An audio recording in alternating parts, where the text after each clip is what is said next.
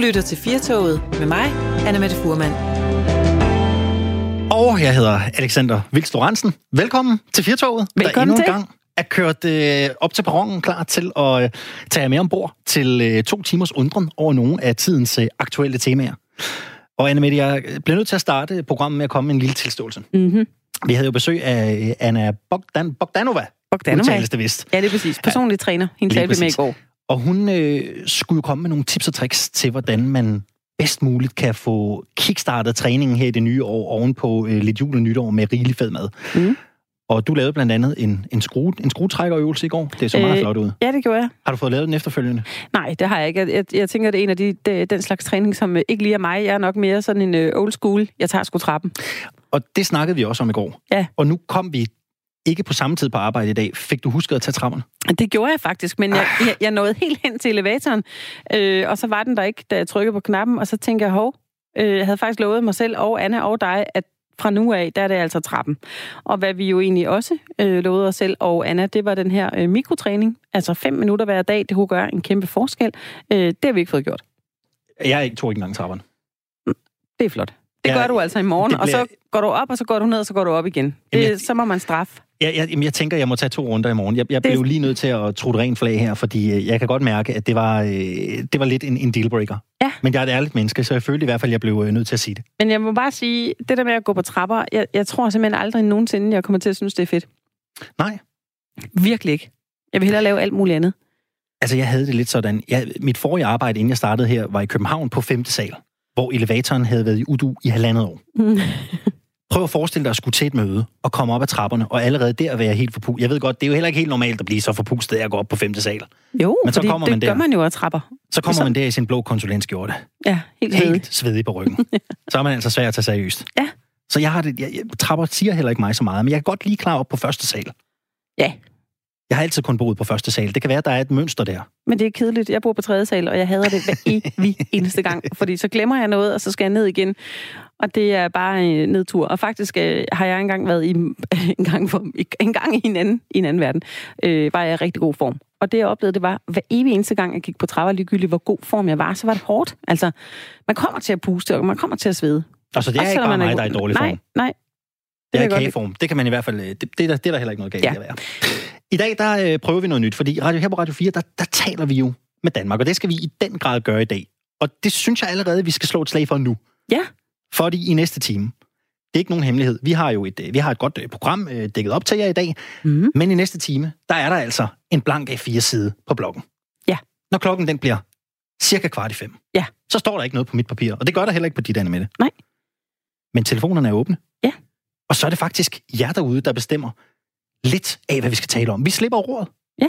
Og siger, det er speakers corner. Men det er fordi, nogle gange, vi taler utrolig meget i to timer, og øh, vi kan jo rigtig godt lide vores lytter her øh, på Firtoget. Jeg synes øh, meget tit, vi får nogle, øh, nogle opringninger bagom, når folk øh, gerne vil øh, byde ind med et eller andet, vi siger, mm. og også nogle øh, sms'er. Vi får nogle øh, rigtig fine sms'er.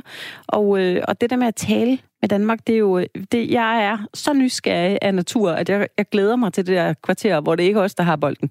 Det er lytterne. Det er også sådan rart for en, øh, for en stund, ikke? Og så kan Jo. vi lige slippe rådet og lade nogle andre bestemme. Og vi skal også... Vi minder om det igen og igen. Naturligvis. Ja. Det er bare lige, hvis du sidder ja. derude nu og tænker, at du godt lige kunne tænke dig at ringe ind og få lov til at være med til at præge programmet her i næste time, Ja. så er der altså rig mulighed øh, for det. Som sædvanligt. Men jeg vil så også lige sige, Alexander, fordi øh, vi har jo talt om i dag inden programmet, og vi kan jo også godt lide det der med, at man byder ind med noget undervejs. Hvis man øh, hører øh, på nogle af vores øh, trosserier og vores historier, hvis man mener et eller andet om noget, eller har lyst til at byde ind med noget, jamen, så gør endelig det. Altså, vores telefoner er jo åbne øh, for det samme i begge timer. Man må gerne ringe. Og lad os da lige øh, få øh, kridtet op, hvordan Ja, man skulle- egentlig kommer i kontakt lige nævne nummeret? Det synes jeg, ellers så bliver det sådan lidt hul snak her. Du kan ringe til os på øh, 72 30 44 44 72 30 44 44. Ja, og man kan også sende en sms, hvis det er, at man er øh, lidt for generet til at ringe ind, og man bare har lyst til at komme med en kommentar på sms'en, så er det øh, 1424, det er det, vil sige. Man skriver R4, der er utrolig mange firestaller. Du skriver R4, og så din besked, og så sender du den til 1424. Nemlig. Annemette, i dag øh, er øh, den helt store undring i Firtoget, det handler jo om vores, øh, om vores arbejdsliv. Mm. Vi kender vel alle sammen det der med at stemple ind på arbejdet klokken 9 om morgenen, og så går man klokken 16.24. Det er jo sådan den gængse måde at gå på arbejde på. Så nogle jobs har du vel også haft, tænker jeg, på et eller andet tidspunkt i dit liv. Ja, det har jeg, men ikke, jeg har ikke haft så mange af dem, fordi jeg har faktisk øh, rigtig tit lavet radio, og det er jo sådan lidt et, et, et, et sært job, fordi man, man har deadline hver dag, og man, øh, med, altså, det minder ikke så meget om 8-4, men jeg har prøvet det nogle enkelte gange, og jeg kan bare sige, at jeg, jeg er virkelig god til det. Nej. Altså, det, det, det er fordi, jeg har ikke lyst til, at folk skal bestemme, hvornår jeg skal være produktiv. Hvis jeg nu lige var i gang med noget derhjemme, så vil jeg gerne blive hjemme og gøre det færdigt, og så skal jeg nok øh, komme på arbejde bagefter. Det, vi skal sætte fokus på i dag, det er jo det her med, hvordan kommer fremtidens arbejdsmarked til at se ud. For nu hører vi jo blandt andet i dag, at man i Finland vil eksperimentere med en fire-dages arbejdsuge. Det er i hvert fald øh, på tapetet. Der er også mange virksomheder i Danmark, som er begyndt at sige, det er ikke så vigtigt, om medarbejderne sidder her, eller om de sidder derhjemme, eller om de fik sig nogle opgaver fra en ferie et eller andet sted. Så længe man bare får løst det, man skal, jamen så er, så er alt godt. Mm. Og spørgsmålet er jo i dag, hvordan kommer fremtidens arbejdsmarked til at se ud? Vi skal tale med nogen, som, øh, som har indrettet en arbejdsplads lidt øh, alternativt, mm. og så skal vi også tale med en, som øh, mener, at, øh, at vi simpelthen skal ryste posen lidt og tænke arbejdsmarkedet lidt anderledes. Og det er øh, senere her i øh, Fjertoget. Nå, Alexander, nu skal vi tale om det her med at øh, blive ældre. Og det er der mange mennesker, som øh, prøver at pynte lidt på, i hvert fald når man kommer op i alderen over 40, så er der mange, der får lavet alle mulige ting, fordi vi vil gerne se unge ud. Men kan vi egentlig lave, lære noget af, af vandmænd og mus, eller noget helt tredje, og så sørge for, at vi ligesom ældes langsommere, så vi er fri for at fylde os med Botox? Øh, og så vil det jo også tage noget længere tid, før vi får grå hår og rynker og de her øh, lidt, øh, hvad skal man sige, sløve led. Og kan man egentlig overhovedet stoppe aldringen? Det er der en øh, forsker med navn øh, David Sinclair. Han er så meget optimistisk omkring det her. Faktisk så optimistisk, at han tror på, at vi som øh, minimum kan forblive unge i længere tid, og maksimalt så mener han, at man på et tidspunkt kan stoppe aldring. Han har lavet sådan noget genmanipulation på mus, hvor en blind mus med et, et gammelt øje for eksempel fik fikset sin blindhed ved at plante et gen, som så gjorde øjet yngre. Wow. Ja, og på, øh, på mennesker, der er det sådan på stående fod øh, stadig forbundet med øh, ret store risici at lave den her genmanipulation på den her måde. Mutationerne, de kan ende med, med kraft. Øh, men på sigt, ifølge professor Sinclair, så vil det altså være en mulighed. Og det tænker jeg, det er vi simpelthen ikke kloge nok til at vide nok om. Jeg kaster gerne håndklædet i ringen, det her i hvert fald. ja, så siger jeg samtidig velkommen til Kåre Christensen. Du er forsker og centerleder ved Dansk Center for Aldringsforskning. Velkommen til Firtoget. Tak skal du have. Altså, kan det virkelig passe, at vi står over for sådan en øh, revolution af menneskekroppen, at, øh, at aldring er noget, man kommer til at kunne købe sig fra? Nej, det, det tror jeg ikke, og øh, det er selvfølgelig nogle spændende ting, som Sinclair der finder ud af øh, hos mus og, og gær og den slags, og, og den af for det, men der, hvor han kører lidt af, af sporet, det er, at, øh, at han så fremskriver det til, at lige om lidt, så øh, kan vi gøre alt muligt ved, ved mennesker, sådan at øh, det ikke kommer til at ske det, vi normalt ved sker med alderen. Og det synes jeg egentlig er rigtig trist, han gør, fordi at øh, så overser han egentlig lidt, at det faktisk går forrygende, som, som det kører nu og har kørt de sidste halvanden hundrede år. Vi har fordoblet vores levetid. Hver år går øh, middellevetiden fremad et par måneder. Det er faktisk sådan, hvis man omregner det til i, i døgnet, så er det sådan op mod 6 timer, vi vinder i døgnet. Og, og det er jo i sig selv fantastisk. Så jeg vil sige, hvis vi kan blive i det spor, vi har været i hidtil, så skal vi være rigtig glade. Og så synes jeg, der er en ting, han helt helt overser, det er, ja, hvis nu man har en speciel nu, så gør en hel masse ting med den, med genmanipulation, så, så kan man måske hjælpe dem til, så de lige kan skimpe noget lys. Men jeg tror, der er andre ting, der presser sig mere på i ældrebefolkningen i dag end, end genmanipulation. Der er en hel masse lavt hængende frugter, der kan, hvor vi kan sætte ind og gøre, gøre livet og alderdommen bedre for mange af vores medborgere, uden at skal lave om på deres genetiske setup, som jeg heller ikke tror, ret mange vil være interesseret i. Og hvad er det for ting? Hvad, hvad kunne det være? Jamen, det er jo, øh, blandt andet det, at vi gennem de senere år er begyndt at behandle ældre mennesker. Da, da jeg var ung læge for, for 30 år siden, der var det jo sådan, at hvis man kom over 70 år, så gjorde man stort set ingenting ved folk, undtagen hvis de havde ondt, eller der skete noget akut. Altså sådan forebyggelse og behandling, det, det var minimalt. Altså, øh, Øh, hvis man var over 70 år, så kunne man ikke komme i en CT-scanner. Øh, der var en række behandlinger, der var aldersgrænser på. Og det indså vi jo, at øh, det er ikke godt at behandle os efter vores fødselsattest, men vi skal mere behandle os efter vores biologiske alder. Mm. Men altså, hvad tror du for sådan en mand som, øh, som David Sinclair, vi talte om her, øh, til at være så optimistisk omkring den her øh, aldring? Jamen, altså, hvis vi skal være helt ærlige, så er han nok øh, aldringsforskningens øh, brugbilsforhandler. øh, øh, så altså, hvis man sådan ser tilbage i hans, øh, hans track record, så, så blev han jo enormt berømt øh, der tilbage i begyndelsen af nullerne, da han fandt ud af, at resveratrol, et stof, som findes i rødvin, skulle gøre, at øh, ens aldring gik meget langsommere. Det var mm. vi jo en hel masse, der var meget glade for at høre, at det skulle være vældig godt at drikke rødvin. Og han fik også øh, med den samme entusiasme, som han nu fremfører de her resultater, så fremførte han også dengang, at det her, det var øh, tæt på en mirakelkur, som han udtalte, og han talte godt for sig og lavede nogle spændende forsøg i meget små organismer, og det var faktisk nok til at overbevise et af de store øh, medicinalfirmaer til at købe øh, den her idé for den beskedende sum af 5 øh, milliarder kroner. Okay. Og øh, så var det bare det uheldige, at man ikke rigtig kunne genskabe resultaterne, og øh, man kunne ikke rigtig få det til at virke, og der var bivirkninger, og så lukkede man den her 5 milliarder kroner investering ganske få år efter. Men det har ikke ligesom slået ham med pinden. Han har sidenhen haft øh, mange spændende opdagelser. Men det er som sagt, hvor han går galt i byen, det er, at han finder noget på molekyleplan, og så, så øh, påstår han frisk, at jamen, så gælder det for hele organismen og for os alle sammen, og hip hip hurra. Og det hjælper ham også godt til at få investeringer i de her ting hos, hos sådan mere risikovillig kapital, typisk blandt øh, yngre pengestærke folk fra Silicon Valley og den slags. Jeg kan godt høre, at øh, du ville være hård med den røde rettepind, hvis du skulle øh, peer-reviewe en af hans øh, artikler. Nu øh, dvæler jeg lidt ved, at du kalder ham for forskningens brugtvognshandler. Når han så kommer med, med, med, det her, øh, med den her aldringsforskning, som vi taler om i dag, kan vi, kan vi bruge kan vi bruge hans, hans resultater? Kan vi bruge hans, kan vi bruge hans forskning på det her område til noget? Eller hvordan vil du vurdere det? Ja, Ja, bestemt, bestemt. Altså det, som, altså som sagt, han er en rigtig dygtig forsker og laver nogle rigtig gode sådan basalforskningsting. Men det er det, når han så skal fortælle om det, så, så overdriver han øh, helt, helt urimeligt. Altså ligesom nu, øh, det øh, klip, I henviser til, og den film, I, I snakker om, med det med musen og, og øh, vandmændene og alt det der, der siger han blandt andet også et, et område, som, som er meget... Øh, interessant og spændende i de her år inden for aldringsforskning, det er om vores epigenetik, altså det, der sidder uden på vores genetiske materiale, at der faktisk i det ligger en hel masse information. Og en af tingene, som han siger, der er helt rigtigt, det er, at ved at kigge på det, der kan man faktisk se, hvor gamle folk er.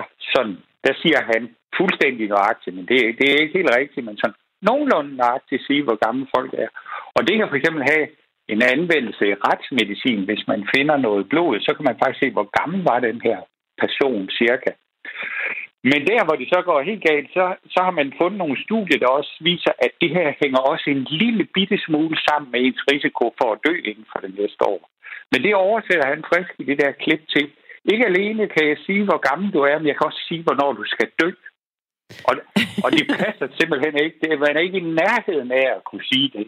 Så det er der, han har en eller anden øh, præst øh, mellem, øh, øh, hvordan han oversætter det, når han er på medierne. Fordi når han skriver om det i, i sådan, hvad skal man sige, videnskabelige tidsskrifter, så følger han sådan set spillereglerne, men det er, når han skal ud og fortælle om det, så hopper kæden helt af. Han, er, han lyder som en cirkushest af den, øh, af den helt sjove slags med glimmer og paljetter, han strøger om sig. Når det, han er ude. Det, er, det er festligt. ja. men, men, men er det muligt øh, på nogen som helst måde at, at sløve aldring, øh, om end mindre radikalt end, end, øh, end Sinclair, han hævder?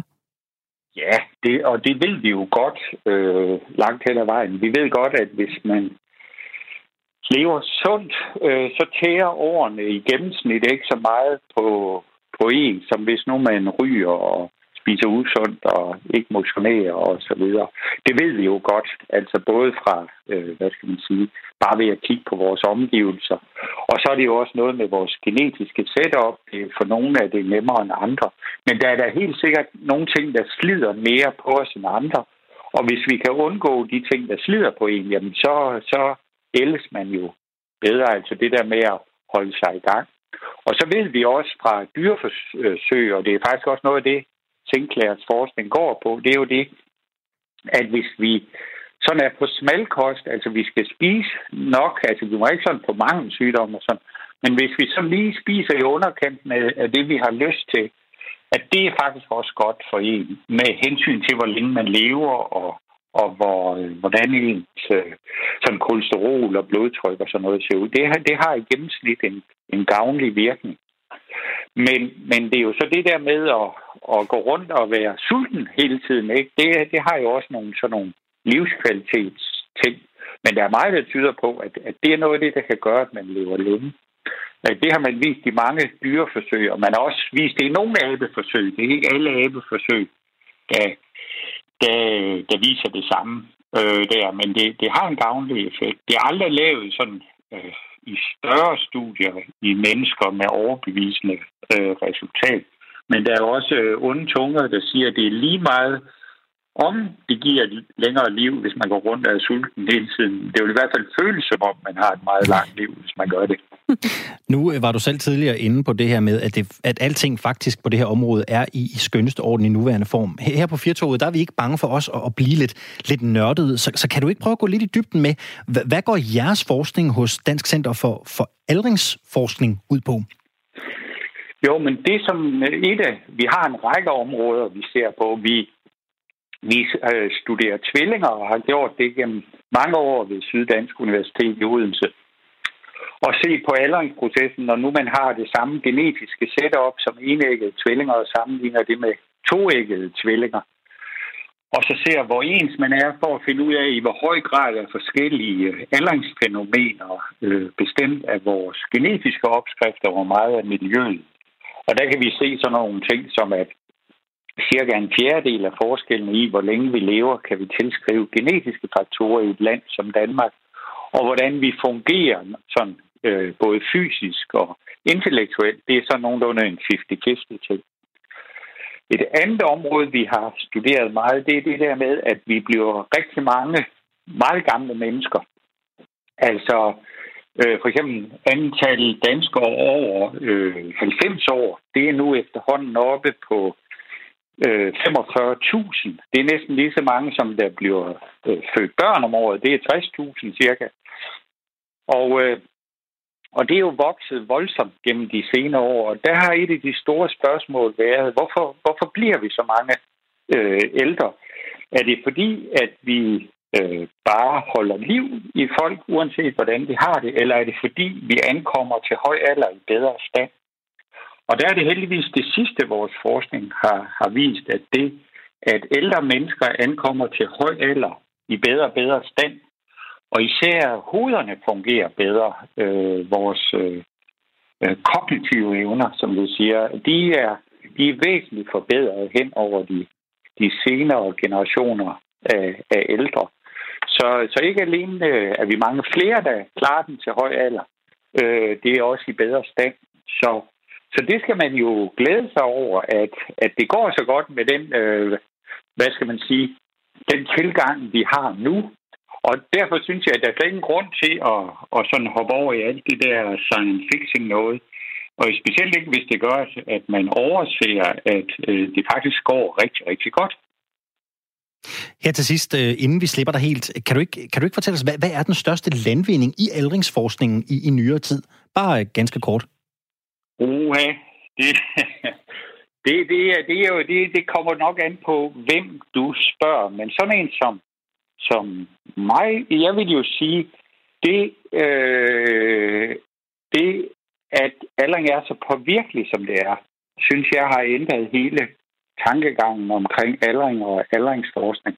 At det er gået fra at være ligesom sådan, at der var sådan livets klippekort, og det lå helt fast, og der var ikke noget at gøre ved det, og øh, at det var sådan helt uforanderligt og upåvirkeligt. Det, at, øh, at der er stadig gode år at hente, øh, og det er på virkelig selv i de højeste alder, det synes jeg har, har været den opdagelse, der har haft størst praktisk betydning. Altså forstået på hele den tilgang, vi har til at behandle ældre mennesker, øh, både i, i vores øh, samfund og i, i behandlingsvæsen og det hele taget. Så det, det synes jeg er den, den vigtigste opgave, hvis det er målt ud for, hvilken betydning det har haft for, for samfundet. Mm. Kåre Christensen, centerleder ved Dansk Center for Aldringsforskning. Tak fordi du gæstede os her i Firtoget. Ja, selv tak. Det kan godt være, at man skal være lidt øh, ops, når man kigger på den gode øh, Sinclairs øh, forskningsartikler i fremtiden. Det lød i hvert fald til, at det var en, det lød til, at det var en mand, der kunne lidt af hvert. Ja, men jeg kunne, jeg kunne meget godt lide, at han sagde, når han skrev om det, så var han helt faglig og savlig og øh, i, øh, i, i tråd med det, der kunne lade sig gøre. Det var kun, når han fik en ja. scene, han, han lige gav den lidt, lidt for meget Kender gas. vi ikke alle sammen det der baron Münchhausen-syndrom, hvor når man skal fortælle en historie, så kommer man lige til at spifte den op en, jo, en smule jo, ekstra? Jo, det er det, det er det. Nå, men altså godt at vide, at vi øh, går i, øh, i alderdommen i møde øh, i noget bedre form end tidligere. Og det går godt. Ikke mindst ja, med hovedet. lige præcis. I, øh, I den grad. Ja. Radio 4 taler med Danmark. Det er nemlig det, vi gør. Og vi vil jo gerne lave en tipskupon. En øh, 2020 tippen 13'er. Kan vi kalde den det? Vores, ja, det øh, synes vores jeg er øh, meget, det synes jeg er meget passende. Ja. Øh, det vi talte om i går i programmet, det var det her med, at vi vil gerne have vores kære lyttere, dig der lytter med lige nu, til at byde ind med, hvad du tror kommer til at ske i 2020. Og der er frit valg på alle hylder. Man må byde ind med hvad som helst, man tror kommer til at ske. Vi øh, var sådan lidt i sladerafdelingen i går. Hvem bliver sammen? Hvem bliver skilt? Hvad sker der politisk? Blandt andet. Ja. Øh, er der noget med de kongelige? Hvad, hvad er oppe i 2020, sådan hvis man kigger på, øh, på krystalkuglen? Ja. Du havde jo øh, Christian Jensen og øh, Pernille Rosendal på ja, listen. Ja. Du er lidt nysgerrig på, om det er et af de forhold, der øh, var ved ja, 2020 det, ud. Ja, det, er, det, det kunne være et af de ting, man kan, kan tippe en trap om, når vi får den lavet færdig på Det kan fredag. godt være, den havner der. Ja, og vi skal have noget hjælp, og det er for dig, der lytter med her til Firtoget. Hvis øh, du har lyst til at byde ind med noget, så er sms'en også åben for det. Du skriver R4, øh, og så din besked, og så sender du den til 1424. Og det er altså med dit bud på, hvad kunne være noget, der enten hænger ved eller ikke hænger ved, sker i 2020. Præcis. Og så øh, præsenterer vi jo som sagt den her tipskupon på øh, fredag for jer alle sammen, når vi har fået den rettet flot til og ja. kommet med alle jeres input, og det kan også være, du og jeg lige øh, smider et par... Øh, smider et par af vores egne favoritter med i bunken. Man ved aldrig, men øh, det kunne sagtens Har, det har, kunne du, sagtens har du tænkt på noget mere siden i går, øh, at vi talte om den? Eller hvad? Nej, Nej for den er svær at vælge, ikke? Ja, jo, det, det, det synes jeg lidt, og, og, jeg, og jeg tror, jeg har det lidt sådan, altså, min, og det kan jeg godt opsummere igen, hvis man ikke lige var her i går. Altså, jeg, jeg er sådan lidt nysgerrig på at se Trump. Bliver Trump genvalgt? Ja. Det, det tænker jeg i hvert fald må på en eller anden måde komme med. Det er jo i november måned, der er præsidentvalg i USA. Ja. Mange spår jo, at Trump bliver genvalgt. Mm. Der er jo ting, der er gået godt i USA, siden Trump kom til magten. Ja. Det kan man ikke komme udenom, blandt andet hvis man ser arbejdsløshedstallene. Men det er jo heller ikke nogen hemmelighed, at det er en præsident, der... Ja, nu er han jo i en rigsretssag, men han har jo også han har også en livlighed, skal vi sige det? Når han får en scene, så kan han heller ikke rigtig styre sig Nej, han er nok lidt ligesom Sinclair. Han kan også godt lige øh, puste sig op, når han, øh, når han optræder i det rigtige forum. Ja, han bliver grebet af den gode stemning på Twitter og alle mulige andre steder. Men det er jo, øh, man må tage hele verden med. Det behøver ikke bare være i Danmark, selvom præcis. jeg lige nævnte Christian Jensen og Pernille Rosendal. Det er jo en helt bløde... Helt nære Annedam. Ja, lige præcis. Øh, bred den endelig ud og, øh, og kom med nogle gode bud. Vi fik en, en del bud på den i går, og øh, som sagt, så er det på fredag, vi har, har deadline på den, og så læser vi den jo selvfølgelig op, så man ved, hvad man kan stemme om. Naturligvis. Og så har vi noget, vi kan holde øje med øh, og være fælles om her i, øh, i 2019. Mm. Nu skal vi til øh, noget, vi har undret os en del over på redaktionen i dag, og det er, hvordan fremtidens arbejdsliv det kommer til at se ud. For når vi går på arbejdet, så møder vi jo ind i løbet af formiddagen, vi forbereder det her program, og så går vi hjem, når vi er færdige med at sende. Så har vi været sådan syv og en halv time på arbejdet. Det er jo sådan rimelig standard. Men har du nogensinde haft et job, Annemette, hvor du sådan har oplevet, at din dag måske er druknet lidt i en endeløs række af møder, eller hvor man aldrig rigtig føler, at man kommer til bunds i den der e-mail-indbakke? Ja, altså øh, enkelte jobs har jeg haft det sådan, men, øh, men ellers har jeg jo haft nogle jobs, hvor man sådan er i produktion hele tiden, øh, hvor man ikke har tid til at holde møder. Det ved du godt, når vi skal sidde og forberede programmet her, så kan man ikke sidde og dvæle alt for meget ved tingene, fordi man har faktisk noget, man skal nå, ja. og det er hver evig eneste dag. Så det er sådan øh, den type jobs, jeg mest har haft. Øh, men, men jeg har dog også haft nogle andre jobs, hvor man... Øh, det, der var svært for, for mig her måske, det var det der med, hvor meget tid skal man egentlig bruge på e-mails, og hvor meget tid skal man egentlig bruge på møder, og hvis man sidder til et møde, hvor man har det sådan, nu går der simpelthen rundgang i den, må jeg så godt forlade øh, etablissementet, uden at mm-hmm. jeg mhm. er uhøflig? Mm-hmm. Ja, altså, hvad jeg, med dig? Jamen, jeg har haft en, en del af den type jobs, faktisk. Jeg har været almindelig øh, journalist og lavet radio og lavet tv, som, som man gør her. Og så har jeg været ude i, i, i kommunikationskonsulentbranchen. Og det er ingen hemmelighed, der arbejder man jo med mange kunder og meget koordinering og rigtig meget e-mail og møder. Og, og jeg vil sige, jeg har også haft dage, hvor jeg sådan følte, at når jeg havde svaret en e-mail, så kommer den næste e-mail, og så kommer man ligesom ikke videre, og den der mødekalender, der bare buner over. Nogle gange kunne jeg sådan have følelsen af at gå hjem fra arbejde og tænke, jeg er faktisk lidt i tvivl om, hvad jeg har udrettet i dag, andet end jeg selvfølgelig har tømt min, min, min indbakke lidt. Mm. Men nu kan vi jo se blandt andet, at i Finland, der eksperimenterer man, eller vil man til at eksperimentere med en, en fire-dages arbejdsuge. Ja. Man går på arbejde måske. Det, jeg antager, det fra mandag til torsdag, ikke? Så holder man en lang weekend. Og der er også mange virksomheder, hvor man giver medarbejderne lidt, lidt mere øh, fleksibilitet og giver dem øh, lidt mere rum til selv at bestemme. Mm. For der er rigtig mange måder at gå på arbejde på. Og lidt senere her i Firtoget, der skal vi på besøg på en arbejdsplads, hvor tingene fungerer, kan man roligt sige, lidt anderledes end, øh, end mange andre steder. Og det kan jo godt igen få en til at tænke på, om arbejdsvanerne og arbejdspladserne kommer til at se anderledes ud, end dem vi kender i dag. God eftermiddag til dig, Dennis Nørmark. God eftermiddag. Du er øh, antropolog og forfatter til bogen Pseudoarbejde, hvordan vi fik travlt med at lave ingenting, som du skrev sammen med øh, filosof Anders øh, Fogh Jensen. Og så er du også mm. ophavsmand til et nyligt opråb i Berlingske, hvor du simpelthen opfordrer til, at vi skal ryste arbejdslivsprusen lidt mere. Start mm. med at gøre os klogere på, hvad er det, der er galt med vores arbejdsvaner, som de ser ud i dag?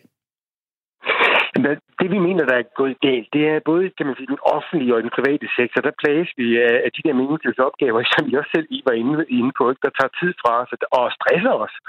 Og, og en følelse af, at vi spilder vores tid. Vi opnår ikke nok. Vi kommer hjem fra endnu en arbejdsdag, og, og vores ægtefælde spørger os, hvad er vi så lavet i dag? Og man tænker, ja, det er fem et godt spørgsmål. Ikke? Hvad er der egentlig, hvad er der egentlig blevet udrettet?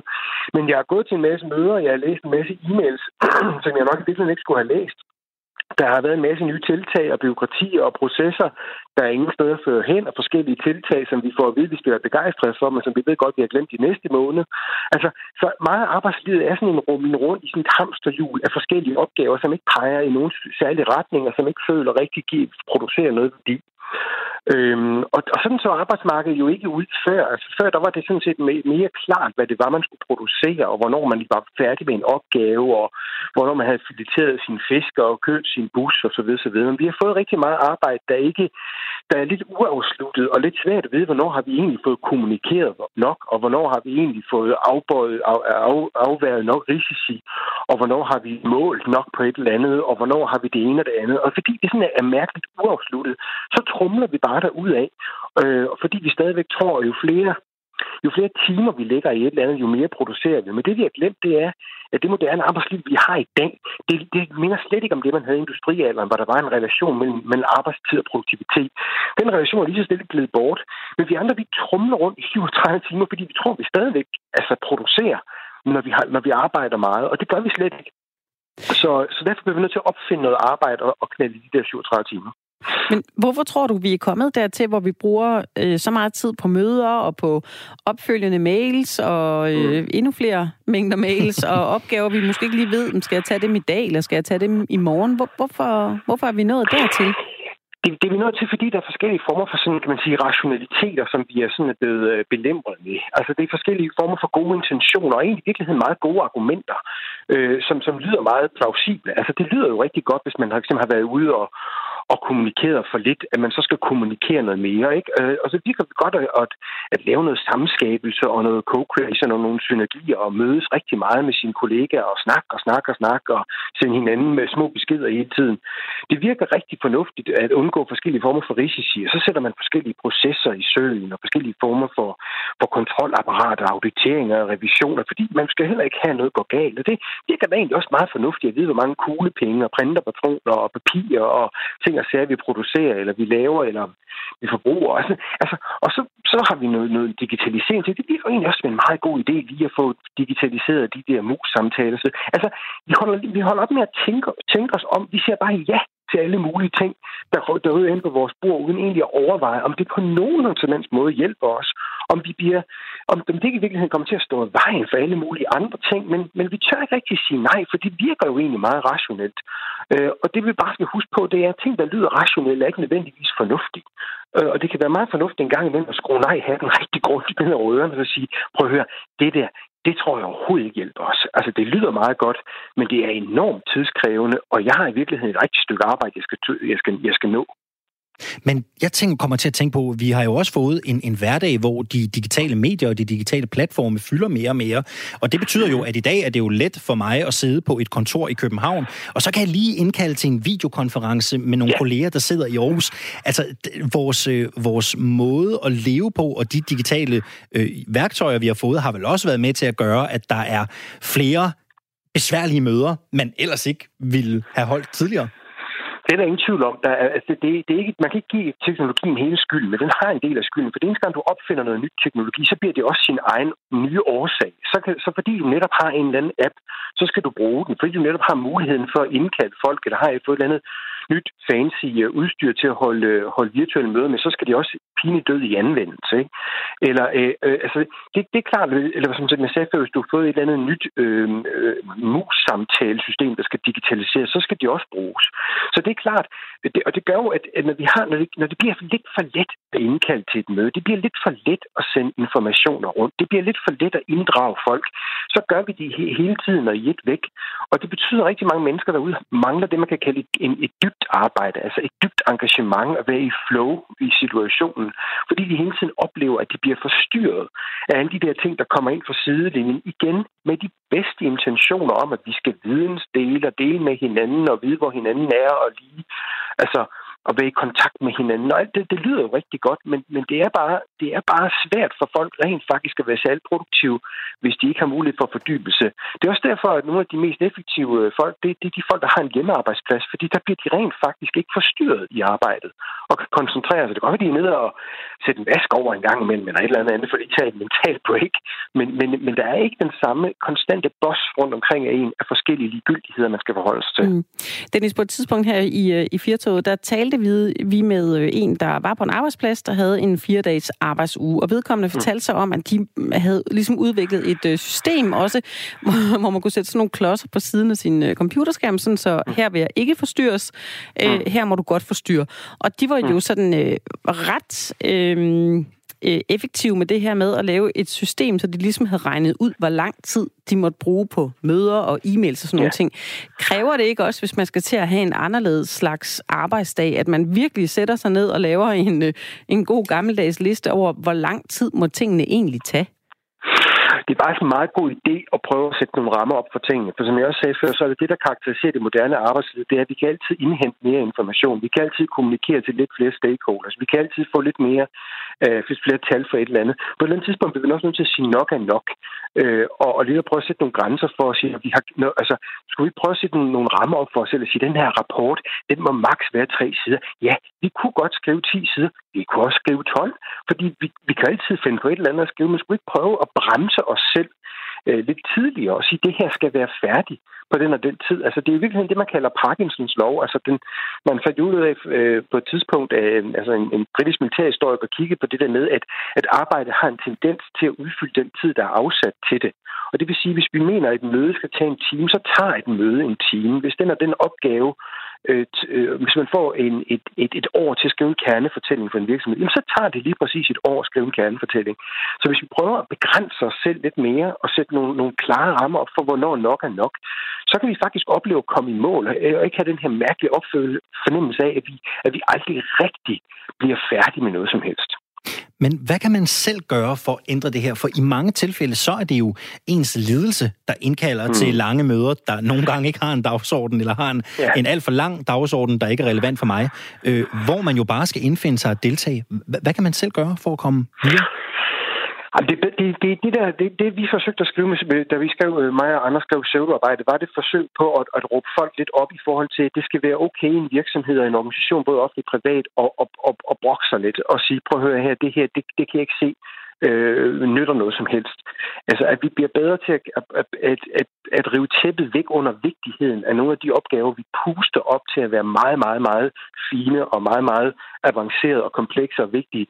Og når man sådan får grænsket det rigtigt igennem, så kan man faktisk godt altså, øh, trække lidt tæt væk, væk under. Jeg kunne se, at der er lidt kejserens nye klæder over ret, ret mange af de ting, vi laver. Altså, at man bliver bedre til, sammen med sine ledere, at, øhm, at sige, prøv at se, det her det er værdiløst, det her det betyder ikke så meget, uden at være kede, bange for at gøre de folk kede af det, der har lavet mange af de her ting, og, og sat mange af de her nye strategier og processer og projekter i søen, som ikke rigtig tilfører nogen værdi. Altså, vi skal være bedre til, til, til, til at være kritisk med hinanden, uden at, uden at, at, at føle, at det er øhm, at det er et angreb på hinandens arbejde, at man, øh, at man siger, at det her, det har simpelthen ikke tid til. Den her, det her møde, det er dybt overflødigt. Jeg vil gerne, altså, altså bare for, kan man sige, forlade et møde, hvis man sidder og tænker, at det her, det har intet for, med, med, med, mig at gøre. Eller, eller skrive til folk, at jeg vil ikke modtage flere e-mails fra dig lige nu, fordi der står aldrig noget i dem, jeg skal bruge. Altså, vi, vi bliver nødt til at være en lille smule mere. Altså, hvis vi skal have fået noget lavet, og det, der er ordentligt, og måske få mulighed for at gå lidt tidligere hjem, så skal vi være bedre til at skille, skille skidt fra kanel og have den samtale med hinanden om, at ikke alt her i verden er altså super, mm. super vigtigt at beskæftige sig med. Men nu er du også øh, forfatter til, til bogen øh, som vi talte om, og jeg ved også, du er, holder foredrag om det. Altså oplever du, når du er ude og tale til folk, og også ledere, altså er, der, er folk, øh, er, er vi lydhøre over for, at, at øh, ja, det er faktisk okay at tage sagen i egen hånd og sige, det her møde, det synes jeg simpelthen trækker så meget ud, det handler ikke om mig, så nu forlader jeg øh, øh, bordet her, eller nej, jeg har ikke lyst til lige at svare på den her mail lige nu. Øh, er, ser du en tendens, hvor vi er, er mere åbne for, at ja, det kan godt være, at vi skal til at kigge lidt mere dybt på, at vi skal have et anderledes slags øh, arbejdsliv, sådan helt lavpraktisk? Ja, det tror jeg faktisk. Det synes jeg godt, jeg kan se. Altså, fordi det her, det her, altså, den, det, det, den her bog fik meget mere opmærksomhed, end vi nogensinde turde drømme om. Altså, og, og, og det er fordi, særligt, særligt oplever jeg ude i det private, at der faktisk er en stor interesse, både for lederne og for de ansatte, til at få en dialog i gang om det her, og blive mere kritisk over for, hvad det er, man egentlig laver i det daglige.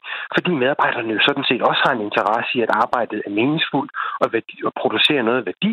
Og, det, og lederne også vi gerne vil tiltrække nogle medarbejdere, der er, der er dygtige til nogle interessante arbejdspladser, hvor de lige præcis ikke føler, at de spilder deres tid med ligegyldighed. Så jeg synes i hvert fald, i det private kan jeg godt mærke, at der er en, der er en stor interesse i at, at, at få, få noget mere fokuseret ordentligt arbejde. I det, I det offentlige oplever jeg, at medarbejderne er meget interesserede i det, men jeg må desværre sige, at det virker som om lederne i det offentlige er en lille bit smule mere indifferent overfor det, hvis jeg skal være helt ærlig.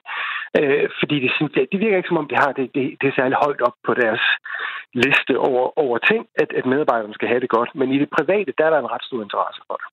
Hele vejen rundt. Dennis Nørmark, øh, antropolog og øh, forfatter til øh, Søvdo-arbejderbogen. Sammen med Anders Fogh Jensen, skal vi selvfølgelig sige, for god ro over den. Tusind tak, fordi du havde lyst til at gøre os lidt klogere på, hvordan man kan ruske lidt op i arbejdslivet her i Firtoget. Mange tak skal du have. Velkommen. Og øh, som sagt, som altid, så er telefonerne, øh, Anna Mette, jo øh, åbne her i øh, Firtoget. Og man er mere end velkommen til at ringe ind, hvis man øh, har et øh, indspark til, øh, til øh, vores program. Ja, og vi har faktisk fået en øh, sms fra en, øh, en lytter, vi har, der hedder Ulrik. Han skriver, ja, det er da godt, vi også er mange, som er tømrer og murer, der går på arbejde og kan se, hvor langt man er nået, når arbejdsdagen er overstået, og ikke kun sidder i møder og svarer på mails, og ikke fatter, hvad dagen er gået med. Øh, godt, der er nogen, øh, PS, godt, der er nogen, godt, der stadig findes nogen, der producerer noget. Det glemmer I altid, når I taler om arbejde og stress. Ej, Ulrik, gør vi det? Ah, shout out til alle dem, der øh, producerer ting. Jeg tror nu nok, at øh, mange af os, der sidder inde på kontor, øh, er ret glade for, at der findes fag, hvor folk rent faktisk får bygget noget, vi kan sidde inde i og på. Jeg vil sige, sidst jeg, skulle have, sidst jeg skulle have malet en lejlighed, der var jeg i hvert fald lykkelig for, at det ikke var mig selv, der skulle gøre det. Det ville nok mest minde om sådan noget klatmaleri eller folkeskoletid. Ja, og altså nogle gange, Alexander, der, der, er jo også, der, der må det være rart faktisk, at når man går på arbejde, så ved man præcis, hvad man skal nå, og det man skal nå, det er fysisk håndgribeligt at kigge på. Altså man kan simpelthen mm. se, vi nåede lidt længere med at bygge den her mur, eller vi nåede lidt længere med at lave et fundament til noget. Altså, det, jeg må tænke, øh, nogle gange tænke, at det, er, det må være ret tilfredsstillende faktisk. Ja, og så på, alligevel ikke på den anden side, for jeg kan nogle gange godt have det sådan, det er da ingen hemmelighed, at der er der dage på arbejdet, hvor jeg er mere øh, produktiv end andre. Nogle dage, så går der måske lidt mere kaffe- og kageklub i den, end der burde gøre. Og hvis jeg lavede noget, der var så håndgribeligt, så kunne jeg nok godt en gang imellem gå hjem med dårlig samvittighed og sige, nå, Okay, det var en af de dage, hvor der gik drømmekage i, øh, i forretningen her. Ja, det kan da godt være, men man har jo så også noget, man skal nå. Altså, der er jo, øh, der er jo også en deadline med noget, man øh, skal nå. Jeg, jeg synes, det er ret interessant, øh, det her. Altså, øh, det er ret spændende, om, øh, om, om der sidder nogle ledere og chefer, der tænker, Øh, måske skulle jeg lade være med at blive sur, næste gang jeg har en medarbejder, der rejser sig og siger, ved du hvad, det her møde, det er gået rundt i den. Jeg smutter. Perfekt. I hvert fald ring ind, øh, hvis I har øh, bemærkninger til øh, nogle af de emner, vi kaster os over i firtoget. Telefonerne er øh, åbne, og Mette, hun står klar ude i slusen. Nummeret, det er 72 30 4444, 72 30 4444. Nu skifter vi lige spor, fordi øh, det danske svar på The Oscars, nemlig øh, årets Robert-nomineringer, de er offentliggjort, og øh, selve uddelingen og det show, det løber af stablen her den øh, 26. Januar. Og indtil da, der kan man vente spænding på, hvem der hiver statuetter hjem øh, til de her priser. Der er jo øh, tre, fem danske film, der er nomineret i, øh, i kategorien Årets Danske Film. Dem kan vi lige runde. Jeg ved ikke, om du har set dem, og du har været så meget i, øh, i biffen, at du... Øh, at du er velbevandret der, Nej, Alexander? øh, det er lang tid siden, jeg sidst var i biografen. Det er faktisk ikke så lang tid siden, men det var ikke en dansk film. Så, så jeg er lidt på, øh, jeg er lidt på barbund her. Jeg tror, det er øh, dig som filmdronning, der skal, ja. der skal guide mig igennem, hvad det, hvad det drejer sig om. Så vil jeg så lige sige til al skræk og advarsel, vi har en filmkonge med lige om et øjeblik, der kan gøre os meget klogere. Men jeg kan da lige nævne, hvilke tre film, der blandt andet er nomineret. Det er Nils Arden Oplever og Anders V. Bertelsens film, Ser du månen, Daniel. Øh, den fører an i årets felt med hele 14 nomineringer, og det kan jeg egentlig mm. godt forstå. Jeg har ikke selv set den, fordi jeg synes, mange af dem, jeg kender, der har set den, har synes, ej, den var simpelthen så øh, stærk og også lidt sørgelig, så jeg tænkte, ah, man skal også lige være humør til den slags. Mm. Men vigtig film jo. Ja. Vi skal tale om den om et øjeblik. Øh, så er den film, der hedder øh, Dronningen. Øh, det var en, der vandt en pris til en øh, filmfestival, der hedder Sundance, så det er jo allerede, synes jeg, et godt forspring. Den har Trine Dyrholm i øh, hovedrollen, og den har hævet 13 nomineringer hjem. Og så øh, skal vi også lige runde en film, der hedder Før Frosten. Det er Michael Nors, øh, som står bag den. Den har modtaget 13 nomineringer også. Det var lige sådan øh, tre film ud af virkelig mange nomineringer. Mm-hmm. Men øh, jeg synes ikke, vi skal tale så meget mere. Jeg synes, vi skal kalde på Kasper Christensen øh, her til Firtoget. Hej med dig, Kasper. Goddag. Du er jo filmekspert og også podcaster omkring film og ved øh, meget mere end os. Øh, så nu er de nomineret fundet. Så skal lige høre dig, er der nogle overraskelser her iblandt? Åh, oh, jamen det, det er jo sådan lidt, uh, ja, ja, jo, nej, det, det er sådan lige om lavn. Altså, der er ikke sådan, nogen, der er ikke sådan en film, man kan pege på og sige, hold op, tænk, den blev nomineret, eller hold op og tænk, den ikke blev nomineret. Det er ret meget, som det skal være. Men hvis man ligesom tager nogle skridt tilbage og ser på det, så er det egentlig ret fedt, at der er så mange populære film, der også er nomineret. Uh, som ofte så de her du ved, prisuddelinger, de plejer sådan at ligge til den ene side, og så ligger den populære smag til den anden side. Mm. Men, men der er altså ret stort sammenfald i år, for der er enormt mange mennesker, der har været inde og set de film, der er nomineret. Mange af dem i hvert fald. Ser du Månedalen, som vi lige snakker om. Rigtig mange, der har været inde og set den. Dronningen også kæmpe salgssucces. Før Frosten har også heddet utrolig mange mennesker i biografen. Overraskende mange. Så, så det, det, det på en eller anden måde, så synes jeg, det er ret fedt, at der faktisk er sammenfald i, i både popularitet og, og så også anerkendelse. Mm. Men hvordan fungerer den her øh, udvælgelse og, øh, og kåringen af de nominerede?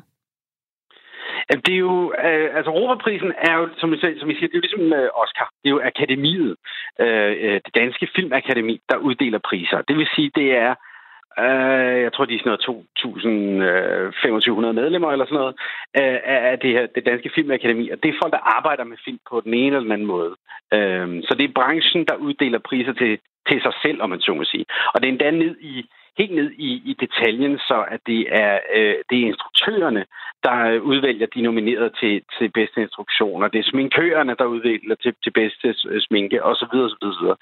Øhm, så på den måde, så er det virkelig ens øh, øh, øh lige mænd, der, der går ind og, og, og, og giver en pris, eller nominerer og giver en pris øh, til, til Robert. Mm-hmm.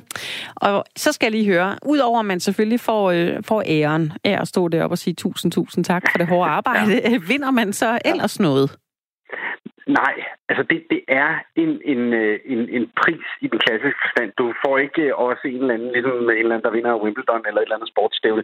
Du får ikke også en, en, øh, en, øh, en goodie bag, og det er bare sikkert noget goodie bag til den der uddeling, men du får ikke en eller anden bil med, og 250.000 kroner, og et eller andet legat og alt muligt skidt. Jo. Det her, det er, det, her, det er ære, men det er også en stor ære, og, og det er så betydningsfuldt for de mennesker, som øh, som, som får den ære. Mm. Netop, som jeg sagde før, fordi det, det fungerer på den måde, som det gør. Øhm, og og det, det, det er egentlig meget fedt. Altså, det er, det er på den måde, som det er. Ikke? Der er nogle enkelte priser. Der er selvfølgelig en publikumspris, hvor det er, det er ikke er akademiet, der giver. De har også en æresrobert, som, som, hvor det er bestyrelsen, der går ind og bestemmer, hvem som skal vinde. Men ellers så er det altså ens uh, ligemænd, der, der går ind og, og vælger en ud. Hvilken af de danske film, som er nomineret til årets film, kunne hive en, en statuette hjem, og hvorfor? Altså, det, det, der er sådan nogen, som jeg også selv nævnte, der er nogen, der ligger lidt mere lunt i svinget end andre, men, men ellers så vil jeg sige, der er, der er ikke nogen, der sådan fører helt vildt. Jeg, jeg, der er ikke, jeg er i hvert fald ikke stensikker. Øh, I nævner selv dronningen som et rimelig godt bud, og det er det også. Øh, fordi at den har skabt så meget debat, som den har, plus solgt så mange billetter, plus har vundet alle de priser, den allerede har øh, i, ved forskellige filmpriser. Så, så dronningen er et dødgodt bud, men samtidig så er der Ser du Månedalen, som vil jeg sige måske ikke havde den havde publikum, og den har åbenbart også branchen. Den havde ikke anmelderne på samme måde, øh, som, som dronningen havde, havde med. Så, men det kan godt være, at den ligesom øh, tager teten her. Og, men altså, jeg, vil ikke, jeg vil ikke overraske, blive overrasket over, at der er nogen af dem her, der vinder. Øhm, som sagt, så jeg synes jeg, det er, det, er, det er altså fem virkelig gode film. Mm. To af dem er selvfølgelig sådan lidt uh, underdogs, og det er Onkel og Danmarks Sønner, men det er stadigvæk knaldgode film, der har fået enorm respekt fra, fra, fra, fra branchen. Ikke? Så, men jeg vil, jeg, vil, jeg vil sætte min penge på dronningen. Mm. Har du selv, hvis det nu var dig, der måtte vælge, så leger vi bare, at du er, er årets Robert ja. afgør lige nu. Hvad for en, ja. hvad for en synes du fortjener en pris? Altså, så vil det være dronningen. Øh, så Og hvorfor det? det? Være din. Fordi den, øh, fordi den er så øh, skidegod, som den er. Fordi den er så tankevækkende, som den er. Fordi den er så, øh, den er så meget mere, end det den er. Mm. Og, og der kan man sige, det kan du måske sige om mange af de her film, men jeg, jeg vil i højst grad sige det om dronningen. Den når så langt med den her historie om en, en kvinde i en magtposition. Det er en kvinde, der måske udnytter sin magtposition til at opnå noget, øh, noget skal vi sige, seksuelt eller noget kærligt fra, fra en mand. Den, mm. den måde, at hele MeToo-debatten sådan stille og roligt bliver vendt på hovedet i den film, hvor provokerende, men også velargumenteret det er, det, jeg tror, jeg synes, det er den film, der, der fortjener det Ja, og der er jo også nogle øh, mandlige øh, hovedrolleindhaver og kvindelige ja. hovedrolleindhaver. Nu øh, så ja. jeg selv øh, Lykkebær i sin tid med øh, Esben Smed ja. i hovedrollen, og han er jo også øh, ham, der spiller hovedrollen i øh, Sæt Månen, Daniel. Han er jo, øh, synes jeg, et virkelig godt bud på en af de mænd, der kunne hive en statuette hjem. Hvem, øh, hvem, hvem tror du ender med at stå der og sige tak? Altså, det, det, det er slående, synes jeg, for begge de her grupper med, med mandlige og kvindelige hovedrolle, det er, hvor mange yngre og øh, mindre erfarne skuespillere, der rent faktisk er i spil i forhold til de garvede og erfarne skuespillere, som man ellers, ellers øh, har set før. Ikke? Jesper Christensen er altid et, et, et, et farligt element, når man er, er, er oppe ja. i, i sådan en kategori her. Det er altid ham, man skal slå, hvis han er der. Øh, og og det, det, jeg tror altså, som du siger, jeg tror også kun, det er Jesper Sved, der måske skal kunne gøre det, hvis det endelig er Øh, men, men ej, ej, ja, ja det, den er svær, ligesom. Så skulle det være, fordi Esben, han er... Han er gør som Jeg tror, der er lidt knas på linjen. Der var, der var du lige igen. et lille udfald der. Ja, øh, jeg er her igen. Ja, du ja, er. ja, du er med. Men kan du så ikke fortælle os, øh, hvem øh, tror du ender med en pris for bedste kvindelige hovedrolle? Vi skal også lige runde kvinderne en gang. Den er sværere, for det har jeg faktisk ikke rigtig noget bud på. Jeg er bare glad for, at igen, at der er så stor variation i de kvinder, der bliver nomineret. Og så øh, øh, er det næsten det samme med det, med det mandlige. Der er Trine Dyrholm, som er hende, man skal slå. Fordi Trine Dyrholm vinder alt. Øh, men der er rigtig mange gode bud. Jeg synes, at Christine Sønderis i Cutterhead var, var helt vildt fed. Øh, så er der Jette, Jette Søndergaard, som er fuldstændig uerfaren i, i Onkel, der, der også kommer ind fra højre og bliver nomineret her. Øh, så så jeg, jeg, altså, jeg vil sætte mine penge på Trine Dyrholm i dronningen, øh, men det er det konservativt kedelige valg, det ved jeg godt. Så lad os lige runde showet også. For i forhold til selve ja. showet, så kunne man opleve Ricky Gervais som vært for årets Golden Globe, hvor han jo øh, endnu en gang gav den øh, gas med at riste de kendte. Øh, han må sige sig være en rimelig øh, provokerende vært, det har vi også øh, set før. Men hvor, hvorfor tror du, at Robert-prisen er lidt mere stiv i det? det der, er jo, der er jo sådan lidt høj hals og pibe over det. Altså, det, det, er, det, er, det er lidt en, øh, en, en misrepræsentation, tror jeg. Der er væsentligt mere høje hals og pibe over eksempelvis bodiluddelingen, som vi anmelder øh, med vores høje halse og lange sneder, vi, vi, vi står for.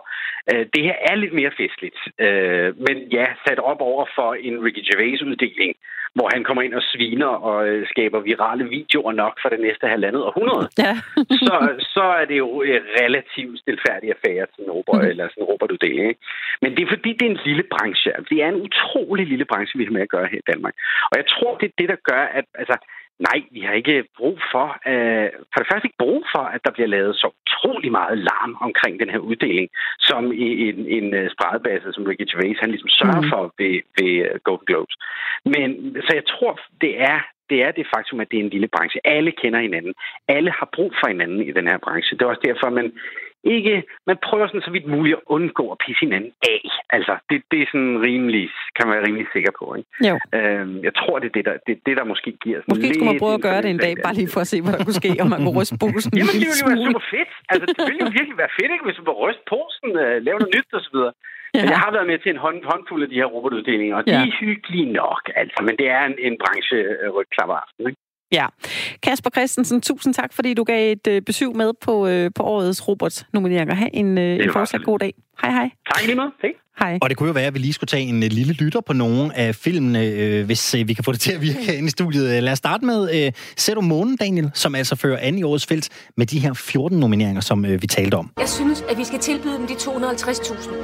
Det er bedre end ingenting. Men hvis vi tilbyder dem mindre end løsesummen, så, så vil det blive opfattet som en fornærmelse. Must be scared too. Scared as hell. But I'm more scared of giving into their hate. De er meget vrede nu. De vil have 2 millioner euro nu. Men han kommer ikke hjem, Anita. Daniel Ryge, BD Rajau Labilad. Der er masser af mennesker, der har penge og gerne vil hjælpe. Så stiger chancen for, at vi får Daniel hjem i live for hver eneste krone, vi kan samle sammen. Men vi mangler stadig 5 millioner kroner. Hvis vi ikke finder dem nu, så slår de Daniel ihjel. Ja.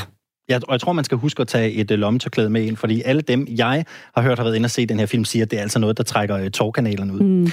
Videre til næste, som vi også var omkring, det er dronningen øh, med Trine Dyrholm i hovedrollen, som altså godt kunne gå hen og vinde øh, bedste kvindelige skuespiller. 13 nomineringer hjem til dronningen. Lad os lige lytte her. Vad är du mest rädd för? At det hele forsvinder. I visse tilfælde er børn og unge Hvad fanden er det, du har gang i?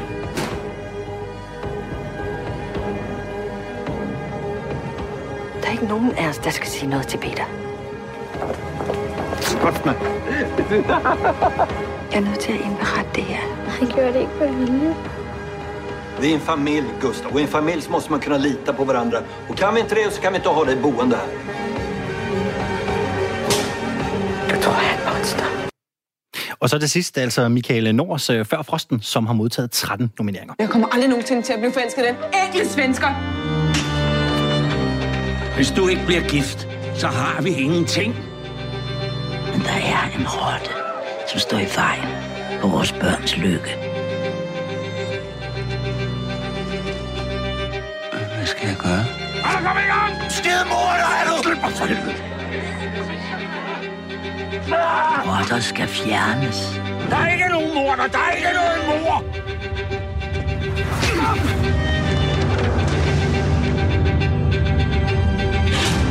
Jeg tror, der er en ting, vi to vi har til fælles. Vi vil begge gøre alting for vores børn. Uh, så var der spænding for alle pengene. Der er godt nok øh, drama for drengen. Det er lige før, man har lyst til at gå ind og se dem alle tre med det samme lige nu. Ikke? Det, er altså virkelig dygtige skuespillere, de her film. Lige præcis. Ja. Det bliver spændende at se, hvem der stikker øh, afsted med ja. priserne og øh, præmierne, når, når vi kommer øh, dertil. Må ikke også, at det bliver... Det er jeg faktisk i tvivl om, om det bliver tv-transmitteret. Men, øh... Det mener jeg, det gør. Ellers er der både hjemmesider og øh, sikkert også en, en kanal nær en selv, man kan streame det på. Helt sikkert. I mm. næste time af Firtoget, så skal vi se nærmere på en øh, ikke så flatterende rekord. Vi danskere, vi øh, drikker de allerstørste mængder alkohol sammenlignet med vores venner i Europa. Det viser en øh, ny rapport fra EU-kommissionen. Og så åbner vi også telefonerne. Vi slipper ordet her i studiet og giver ordet til dig. Alt sammen lige på den anden side af nyhederne.